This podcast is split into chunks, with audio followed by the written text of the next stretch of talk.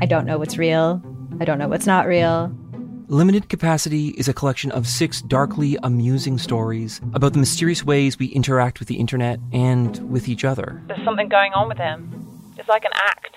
I don't trust him. What? You're staring at me like I should say something, but I, I don't really know what to do here. That's the whole name of the game. Don't talk about how the town isn't real. You understand? Limited Capacity, available now on CBC Listen or wherever you get your podcasts. This is a CBC podcast. I felt a lot of hatred towards being a woman in general. I think if I would have been a dude dating a, a trans woman, I don't think it would have been the same kind of reaction. Welcome to Chosen Family. I'm Tranna Wintour. I'm Thomas LeBlanc. That was Coeur de Pirate you just heard. Coeur de Pirate is one of the most successful French speaking artists of the last 25 years. She's like a cross between Avril Lavigne and Edith Piaf. The emo pop punk girl who hangs out at the mall. Exactly. Meets But like there's the piano element of her pop rooted in this French chanson tradition. Coeur de Pirate means pirate's heart. It's very poetic. Uh, her real name is Béatrice Martin. We're actually friends. We met before she signed a record deal 12 years ago, and we're basically aging hipsters, both of us. And I was really, really happy to have her on the show today to talk about her own coming out as a queer artist and also about her gig as a judge on the Quebec version of The Voice, La Voix. That is my dream job. I know. I just want to sit and judge. You need to have had like a huge singing career before that, but I know. I- Well, Paula Abdul, you know, just saying. Anyway, you'll get to hear our conversation with Coeur de Pirate a little later in the show.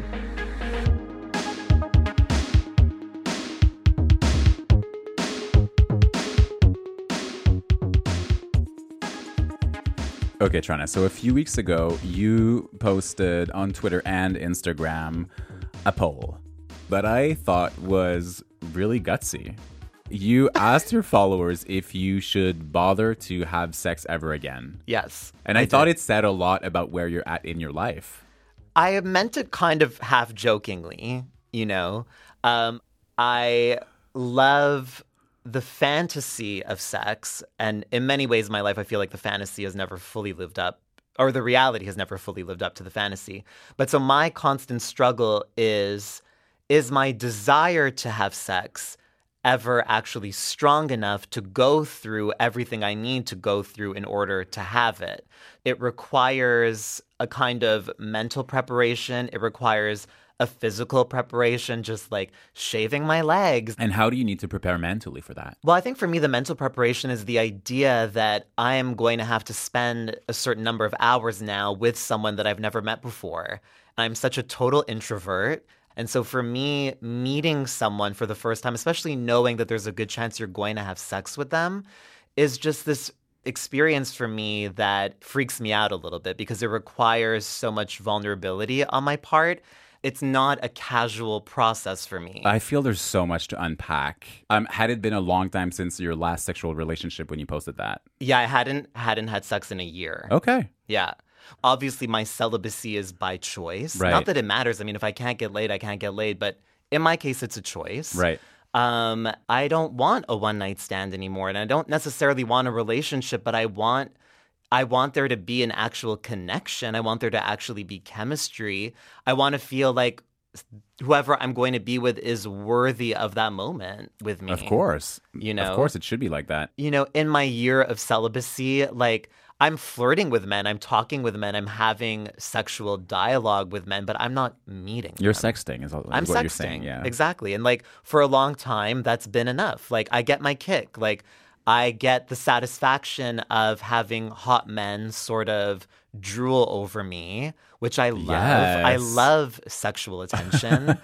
there is an exhibitionist side of me that There's, um, there's a webcam girl inside uh, of you. There is for sure. Honestly, if I wasn't so lazy, I'd be a sex worker. I'm positive. It's the hardest work, It's and the it's hardest so work. time consuming. I know. But I've always been drawn to showing off, and I like being objectified. I really fucking love it. It turns me on more than physical touch, honestly. But lately, I have been craving the next level. I have been craving the physical. So now, are you back on the market? Well, so the poll, the people. Yeah, what's the result of the poll? Spoke. It was very close. Some some people were like, never have sex again. yeah. Wow. It was like fif- almost 50 50. So I did decide I was going to give Grindr a shot, Oh wow. which for anyone who still doesn't know, I mean, Grindr is like basically like a gay hookup app. I mean, I know people find other types of relationships on there too. I don't think it's exclusively sex.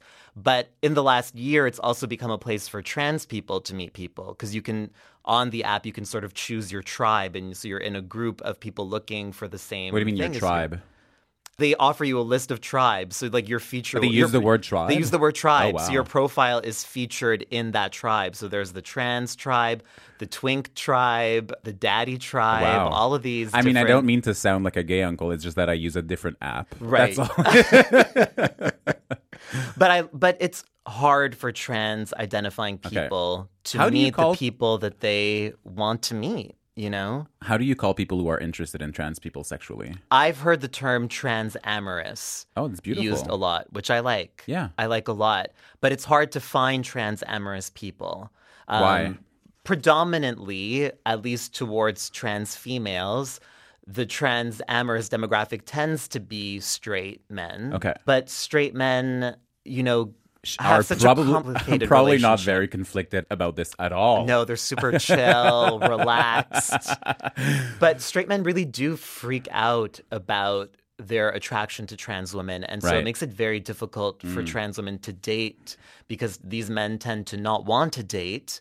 For them, we're just sort of sexual objects and we're sort of mm. allowing them to fulfill a sexual fantasy. And there's not really much feeling, even though clearly the potential for, feel- for feeling is there. Yeah. But what's great about the trans tribe on Grindr is that it's not just straight men. There's a lot of bi men. Okay. And openly bisexual men and pansexual men, which is a much better vibe because as a trans female, like my dating and sex experiences have ba- has basically been exclusively with straight men. Right. And it has not been positive and it has not been good. Well, it's crazy because I feel like gay cis men, we take so much space in the queer community. Yeah. And then straight men are so conflicted about, you know, getting involved with trans women. Yeah. That it doesn't leave a lot of room No. for pansexual and bi men. Bisexual It doesn't. And I think it's still, these are still identities and sexualities that are misunderstood still to this day. I mean, we spoke about it with Margaret Cho when we had her on the show that so many people still don't believe that bisexuality is a thing. Right. And pansexual means that you're attracted to all gender expressions. So, for example, if I were pansexual, I might find myself attracted to a cisgendered man, a cisgendered woman. I might also find myself attracted to a trans woman, a trans man, someone who's androgynous or non binary. I mean, it basically means I'm open to it all, which is the future, you know? Um, but so you joined I Grindr. What happened? sort of instantly like uh, i like my profile was popping you know like i was like flooded with messages. Wow. like all kinds of messages. I mean ranging from the absolutely disgusting that like so many people don't even say hi. They just open with a dick pic Yeah. which i'm not opposed to. Like i kind of like to know what's going on right off the bat. Like but i mean just to not even say hi first. Right. And I reached the maximum number of people you can block in a day in the first day. That's a thing? yeah. It limits you on the free access. Like you, there's Oh. a certain number of people you can block in a day. So I reached the maximum on the first day. but I also like started exchanging with a lot of promising, interesting people. One who I did actually meet like pretty quickly. Okay. I don't know. I just had a good feeling about this person. I was like, let's meet tomorrow, which I never do. Wow. Usually I like draw things out. Usually I'm talking to people Okay. for like two weeks before I'll set up a meeting. And then, yeah, the year celibacy came to an end. Mm. so how was it? It Were- was amazing. Okay. It was honestly really amazing and just really positive. And it was the first time in a long time that I actually felt comfortable with someone sexually. Like I felt like, I felt just, I think he is bi. No, pan, I think would be probably more accurate. And so I think that the idea of being with a pansexual man is that it also alleviates this pressure of me of having to perform like perfect femininity. Because I know that they're also sexually drawn to you know, men. Not that I'm a man, but like I just there's when you're with someone who's open to all gender expressions, for me anyway, just resulted in this feeling of freedom in the Mhm. moment. And this, like, I don't need to worry about what I look like right now. And that was the first time that I've ever Mm. experienced that with someone sexually. And I think that feeling of freedom allowed me to really actually enjoy it. Wow. So it was like, it I'm was really a happy. really good night. And then we did it again a few days later. Is your and mom it- listening right now? Probably, which is like,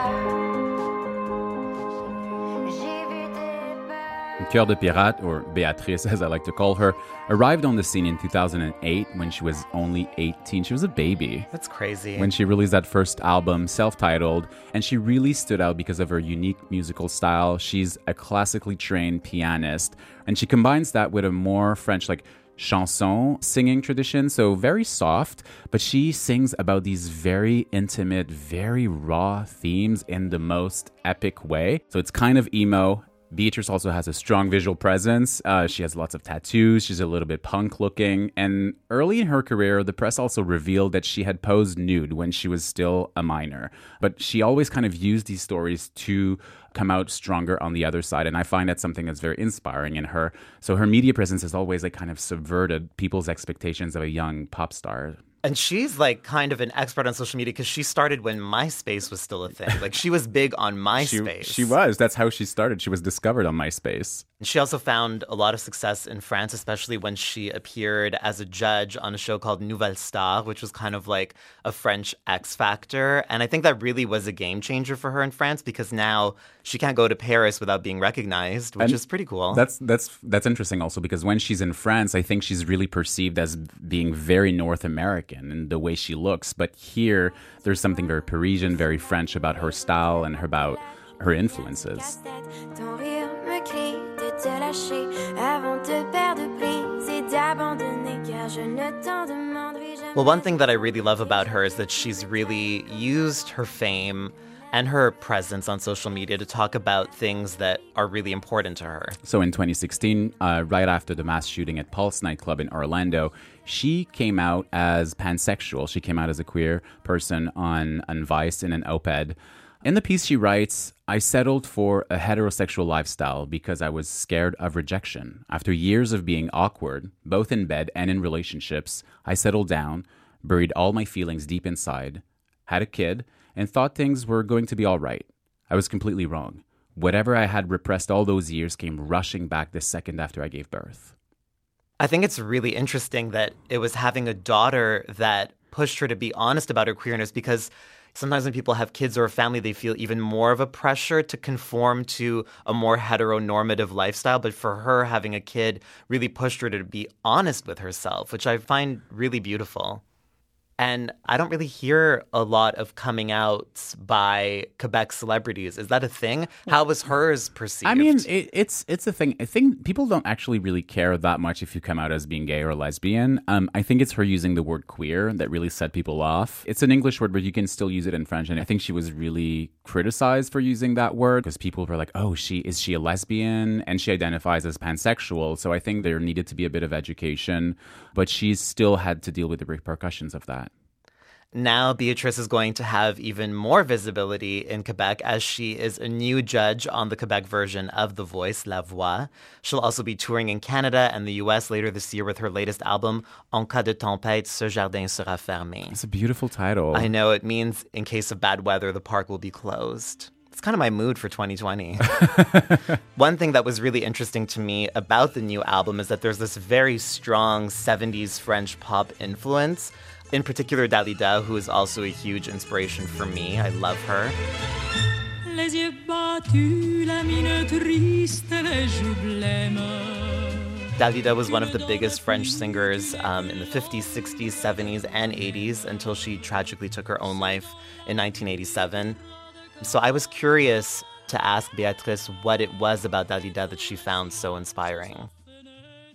I always loved how these singers back then, Dalida or, or Charles Aznavour, e- everybody used to have very tragic songs, but very upbeat uh, production Yeah. value. So you know, you have this like really sad disco songs, and I thought that was that was really fun. Is sadness an important influence? Because I was listening to another interview that you had done. You were talking about one of your pre show rituals and just sort of like, you know, just sort of playing the piano and like getting yourself into a sad state of Just so sad all the time. Is that how important is sadness in what you do? I think being sad is an important part of progressing in life. If you're not sad, you don't understand uh, things that are happening to you. Through pain, you can really grow. I don't know if that makes Of sense. Of course, yeah.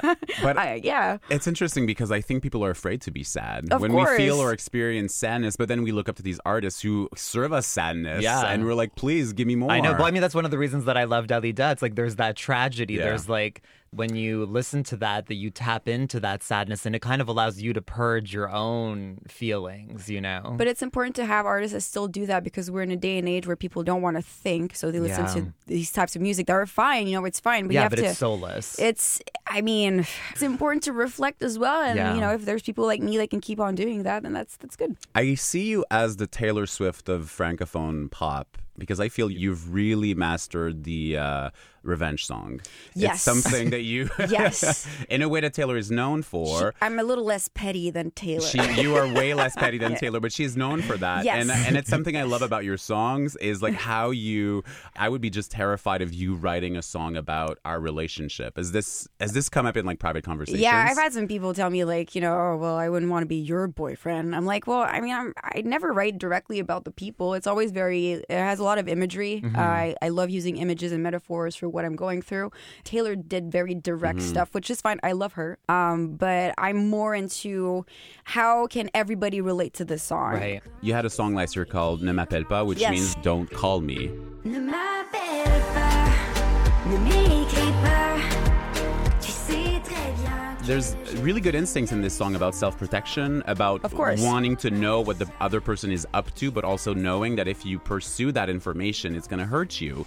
Where does that come from? That sort of innate knowledge of how the human psychology works in relationships. Um, in this day and age, it's very complicated to navigate relationships. I find. I mean, there's ways to see what your ex is up to in Yeah. any form or matter. I mean, when you block somebody, it's that's that's a clear message. But and so for me, the m'appelle pas was more about regaining consciousness about the breakup and and also like it's so hard to date in Montreal. Like I'm not gonna lie, it's really hard. People don't want to commit. Why is it harder here? I don't know. Guys sleep on mattresses on the floor and Yeah. they collect You- Grolsch cans. I mean, this this is literally Yeah. this is this is Yeah. literally what I'm talking about because this is what I've been through and and it's how am I pushing 30 and I'm still in these kinds of situations. And it's very hard to remember that whatever you always try to find people that are mirrors of what you feel about yourself. Right. Mm. So I that's that I was like maybe I'm into shitty stuff because this is what I think I deserve and how do I change the narrative? So Grow. it's actually commentary on like people our age dating and how it's complicated and like I'm sorry people treat people like shit these Yeah. days. It's really hard. Yeah. Tranna, you should write a revenge song. I know. I did actually have my first album coming out this year, so I've been dabbling in songwriting and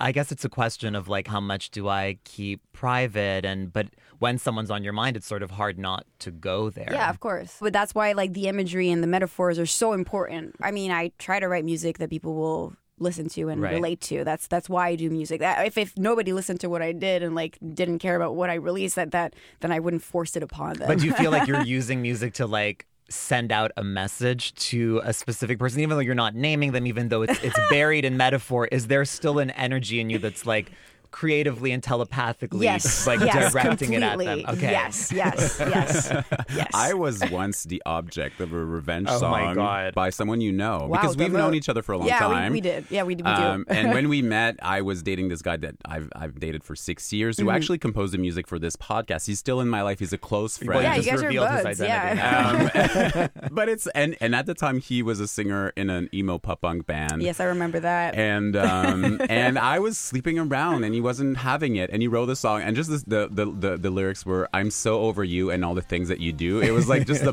most annoying pop punk song. What can I do? You're still in love, but I'm so over you. I'm so over you. You recently won a pretty big award here in Quebec. Uh, so we have Yes. our own. That's the, that, for people outside of, of Quebec. They need to understand that we have our own parallel Universe. Universe. Hollywood. the star true solitudes. I mean, we do. Yeah, Yeah. it's Yeah. really weird, but it's important. So it is super important. And there's the sort of main music gala here. You won the award for best female artist. Yeah, and pop album of the year, pop- which was it was crazy because I didn't really expect me winning anything. Mm-hmm. You were stunned, and you became kind of a meme. I I am a meme. I am a meme. You're just like stunned because you won these awards against like legends. Ginette Reno. Yes. So Ginette was she was managed by René Angelil, who was Celine's manager and, husband. And trying to you have this fascination of like how these people can ha- can be so important to us as a culture, but also have no recognition outside of Quebec. Right, no, it is really fascinating to me because I'm Anglophone. I didn't really, even though I grew up in Quebec, I didn't really grow up knowing about Quebec culture. All the culture that I consumed was yeah. so Anglophone. And then becoming friends with Thomas, and even a bit before that, like just discovering that like there are all of these stars here and that it's its own world is so fascinating to me. Do you get to explain that to sort of mystified Anglophones, maybe in, in Montreal, Oh, or yeah. people from outside, or yeah, like people how from would France? you describe being a star in the Quebec system? I think that protecting our culture and our our the French language is very important. I mean, I play shows outside of Canada. Uh, in Edmonton, in front of two thousand people, I still sing in French. You know, this is this is my way of keeping this tradition alive. I'm still bilingual. I still like to dabble in the English language sometimes, but it's our little star system is a result of trying to protect this kind of culture Right. and we're so it's it's so important for us to keep on having uh, content that's in French. So this is the, the way that Quebecers support their culture. Yeah. and that's why we exist. What I also find fascinating, though, is that there is a part of that star system that still very much operates like Hollywood. Like we have our own tabloids here, Yeah. like Sajur and like. Well, I always say it's like Hollywood, but with people who do car dealership commercials. um, but like, have you had experiences with like Quebec tabloids and like when you look at like American stars, how would you compare? Um, those two things, or maybe you haven't Because you had can much still have a experience life with here it. in a way that, like, being a star in the U.S. seems like a really violent experience. Yeah. It in the sense depends what kind of star you are. I Right. mean, if you're like, you know, Miranda Lambert, God bless her. I mean, that sucks. You're always like, you know, the, the- your husband is on The Voice, and then that falls into a certain category. It's it's very complicated. As soon as you do TV, this is when Mm-hmm. you shift in another universe. And I remember from in France when I did Nouvelle Star, which is the American Idol of France, I fell into this category that was like everybody knows you. Like more felt a so, difference? yeah, more so than even just Really? your musician. Yeah, of course. It's very weird. I know like my life is going to change with La Voix. I'm, Mm-hmm. I'm aware of that, uh, especially in Quebec. Because you'll get to be Yeah. a judge on the Quebec version of The Voice. Yeah. It's a very successful show Very here. successful, It's yeah. been on for almost 10 seasons Yes. now. Um, it's your first season doing it. Yes. And The Voice is different from American Idol uh, because you have to pick a team. So you, You do. have you have to like it's not only judging and giving feedback, it's also to like deal with people's dreams and Yeah. aspirations and also like sort of groom them. Oh, and it's you, artistic direction. Like and you've from- started yeah, shooting that. Yeah, How has yeah. that experience been so far? I mean, I love the concept of the voice because it's so positive. Like you're just like glowing up people all the time and you're so happy and it's it's an ex- it's a style exercise because like I'm not happy all the time. I'm more of a happy and sad kind of gal. so it's it's hard for me to like actually like um get that energy, but it's been such a great experience and it's so fulfilling and I love I, I that's what I wanted to do. I wanted So to you do actually tap on the on the Yes, button. you tap on the and button. s- chair And spins around. and I was so I have motion sickness. So the first day that I was the, the chair was turning, I was like, I don't feel good. oh my god! And you somebody didn't you didn't test the chair before that first day. no, no, no. And somebody would like bring me ginger ale every like two minutes. It was really bad. And like back in the day, like when these kinds of shows started, like with American Idol, like around 2003, like were you a fan of those kinds of shows? Ah, well, we had Star Academy. When It we talk about Quebec culture, that that was Quebec culture, Right. And And- it, it cre- those shows in the early days, I feel created stars. Oh, Yeah. they did. Yeah. Oh my god! Like the people that were on that show were are legends. Like Mm-hmm. we look up to them. Like if I meet Annie Villeneuve, who was I one of saw the, her at Starbucks. Oh, that's the see, power of that's- Quebec that's- celebrity culture. Yesterday, I was like, "Oh my god, she's this because she was a contestant on the first season yes, of this show." and that was very important for us because we grew up Right. like it was TV. Like we didn't have the internet or Yeah. like stuff like that. Okay, so you were invested. Of course, c'est une surprise. Ah, ah. when you were a judge in France, uh, someone auditioned with one of your songs, and that's become a viral clip that everybody is talking to you about. Yeah, it was like the audition, and, and this this guy comes along from Venezuela, And he Well, says he's learned French he's because learned French, of you. Yeah, through my music, and just like starts singing, and it's one of my songs. It's a song called Crier tout bas. Who's, I mean, Beautiful song. Je t'ai vu tracer le long du paysage. you know, sometimes you think that music travels, but not really, and you don't really think about it. And then this guy from Venezuela, like, just sings the song just so beautifully. qui portera secours. Et si la terre est sombre, et si la I think I was gonna have my period soon, but I just started crying, like in like just the most intense crying because I was like, wow, I sometimes you forget the impact that your music Right. has, and it just reminded me why I was doing that in the first place. Merci.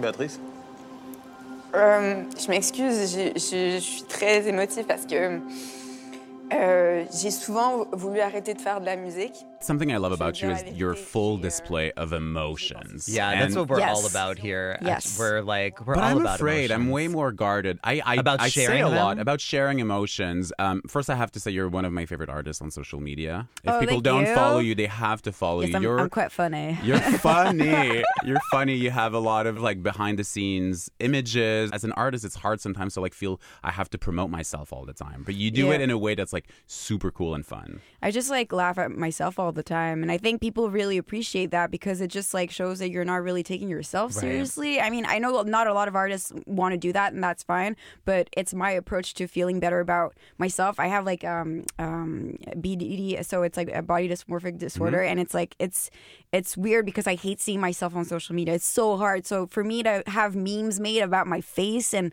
you know, assuming that I I look a certain way and just laughing about it, it really helps me cope with the whole Wow. social media Yeah. stuff. Think of your favorite one hit wonder, Or that overpriced toy your parents would never let you have? or that TV show that no one else remembers because it was canceled way too soon. Now, what if we could fix it? I'm Franchesca Ramsey. And I'm DeLon Grant. And after 20 years of friendship, we are now hosting a new nostalgia podcast called Let Me Fix It. Each episode, we'll dig into our favorite celebrities, shows, and brands of yesteryear, and then imagine what it would take to repackage them for relevance today. Think of our show as an intervention, but with way less stakes. So subscribe to Let Me Fix It wherever you get your favorite podcasts. In 2016, a few days or weeks after the Pulse nightclub shooting in Yep. Orlando, which Yep. was this like just horrific homophobic Just, just event, terrible, yeah. you published a piece on Vice coming out as queer. At the time, you were dating a, a queer artist who is the, the front person of a legendary punk band Yep. against me. There's so so much to unpack. Like you came out as queer, but I didn't know that about you, and I I think I know you pretty well. Well, I'm pansexual, so it's. Uh, I said queer because I thought it was important for me to like Yeah. use that term. It was a Mhm. term that I've, all my favorite artists use Right. and people that I respect use. So it wasn't a, an issue for me, but it was a big thing here. Why were you propelled to like come out at the time? Um, I was in love. I think I I wanted to not hide what I was going through. Um, I've always mentioned before that I was into everybody, but Mm. uh, I don't think people caught the message. Right. Um, People didn't take that seriously. Not really, uh, and I, I mean, I didn't really think it through. I didn't think it would it would be have such an impact. It was just uh, me talking about who I was. At the time, I remember I, w- I would never use the word queer in French because, like, I understand how, like, in the Anglo world, it means something, but in Right. French, it's like it was like you're you're you could have been an alien at the time. I'm pretty sure I would have said pansexual. People would would have not understood as well. I mean, Right. it's all terms that are fairly fairly new to society. And what was the reaction to the piece? I mean, some in the rest of the world, nobody cared. Everybody was like, "Yeah, it's great. I'm su- we're su- you're super happy. This is awesome." And then in Quebec, it was such this like tr- traumatic thing. Why do you think that is? Uh, people don't like to think that somebody that they think is one thing is actually another. Mm. And I felt a lot of hatred towards being a woman in general. I think if I would have been a dude dating a, a trans woman, I don't think it would have been the same kind of reaction. I've I've read last year a really powerful book called "I'm Afraid of Men" by a Canadian writer. Her name is Vivek um, uh, Shraya. Shraya. And she writes in the book that homophobia is basically sexism and misogyny. That's what you're describing. Yeah. It was basically misogyny directed at you for not being what society was expecting you to be. There you go. Yeah. Yeah. And how did you heal sort of that really violent backlash? I mean, I'm just happy people talked about it. All of a sudden, it just opened a bunch of conversations, and people were like, felt free to be a certain way during my concerts. My concerts were a safe space. Uh, I had people talk to me how they came out to their parents, and they could relate to me. It was. I feel there's no point in having privilege and having uh, la visibilité if you can't use it for the greater good. Yeah. Thank you so much. Thank you. Thank you for having me. It was a blast. Thanks.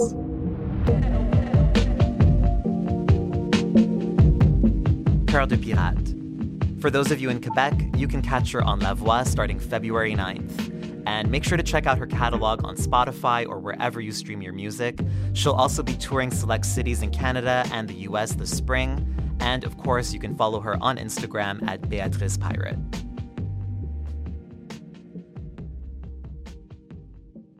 Obsession. Obsession. What are you obsessed with? What am I obsessed with? What are you obsessed with? I am obsessed with Euphoria. Oh. You told told me about it Yeah, a it's a few months show. ago, and I mean, obviously, everyone has been talking about it for months and months. I even spent the extra nine ninety nine to get my HBO add on just so I could watch Euphoria. Um, and I loved it. I watched it all in a day. Um, I feel like it's a cross between Riverdale and American Psycho. Hey, I'm Rue. I'm an addict.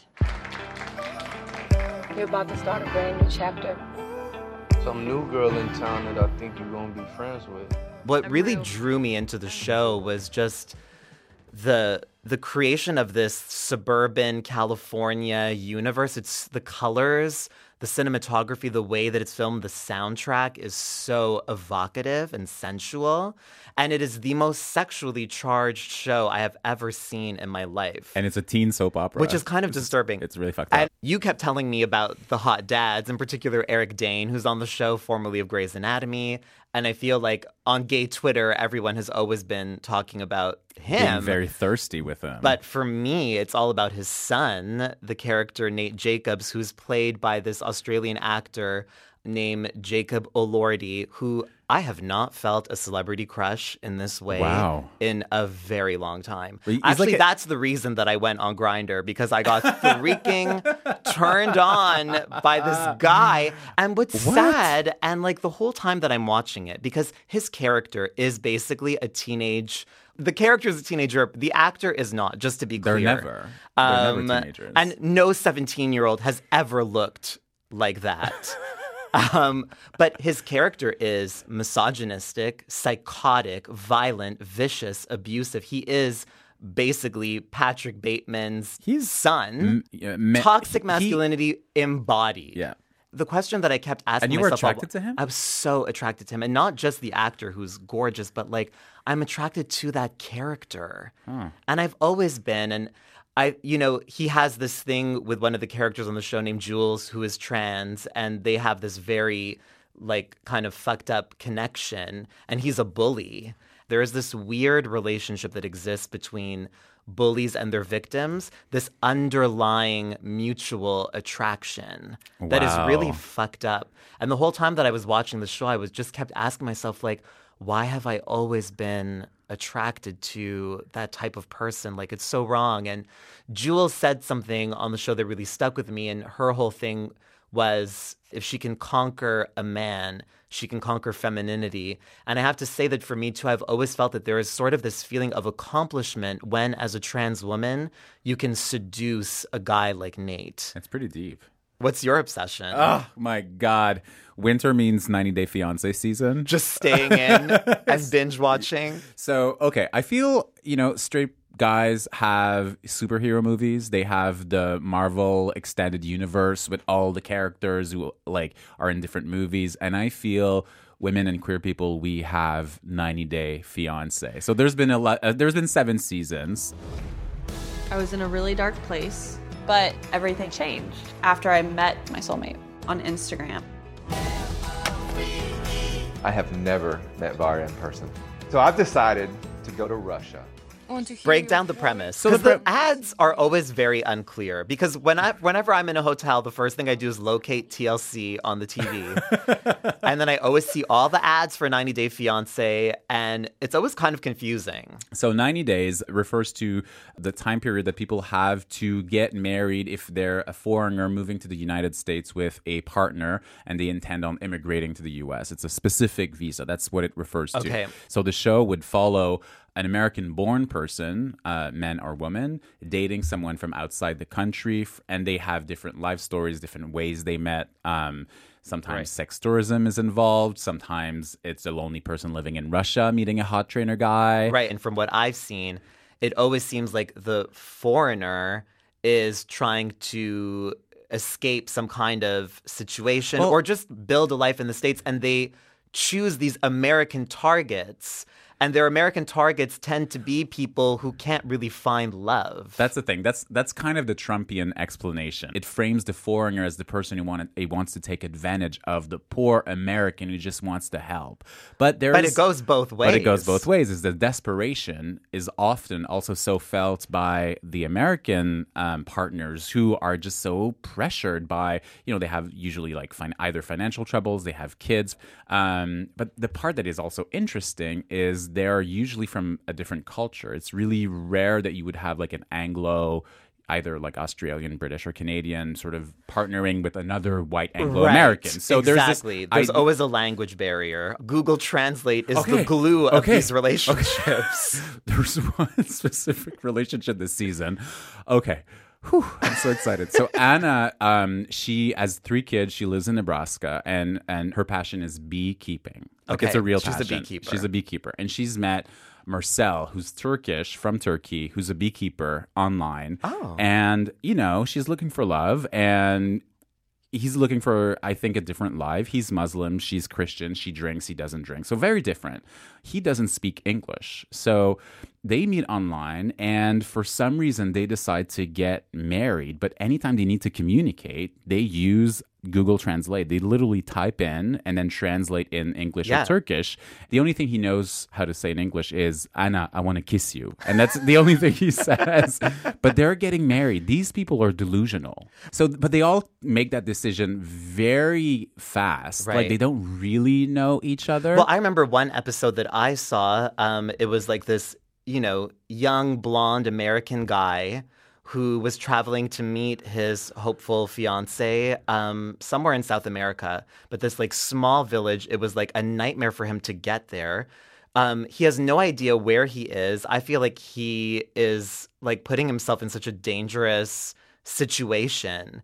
And I think like that desperation on both sides, often in the show, kind of really makes me sad. Like, that's why I've never been able to fully get into it because that show, more than anything else on TLC, feels very real. It's a real. I feel it's a real portrait of where we're at as a culture, and the, some good things. Like I feel like loo- looking for the other and being open. And I, f- I f- sometimes they're really interesting and Yeah. cool stories. Like in this season, there's like a Brazilian girl. She's like 23 and she's dating this guy who's almost 50 but she's kind of becoming friends with his ex. And it's like a really cool thing that fans are loving online. Right. um so anyways it's a it's a it's an extended universe. I'm really you know it i'm really obsessed with it. And this season in one of the franchises that's called before the 90 days so it's before they decide to get married there's going to be the first queer couple Oh, finally. Finally, after all these seasons of all these different shows, um, there's Stephanie and Erica from Australia and um, the US. Okay. And it baffles me because they met online. And it's like there's really no one closer to where you live that you could be dating. But no, apparently not. Um, so we're, we're going to be meeting them. And Oh, I'm so excited. I'm just so interested to, because I think that the real equality is queers being able to be as trashy as straight people. Let's get real. so I'm really, I'm really looking forward to that. And there's so much more to say about 90 Day Fiance. If you want to read more about our takes on the obsessions, you can check out our bi weekly column on Daily Xtra's website. Visit dailyxtra.com. That's dailyxtra.com.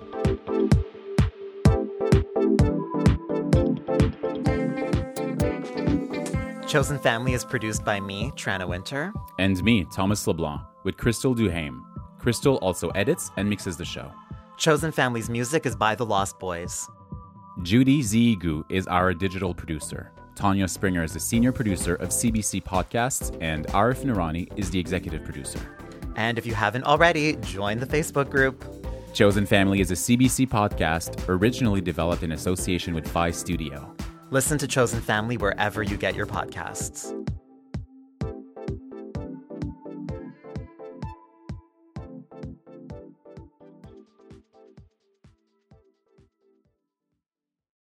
For more CBC podcasts, go to cbc.ca slash podcasts.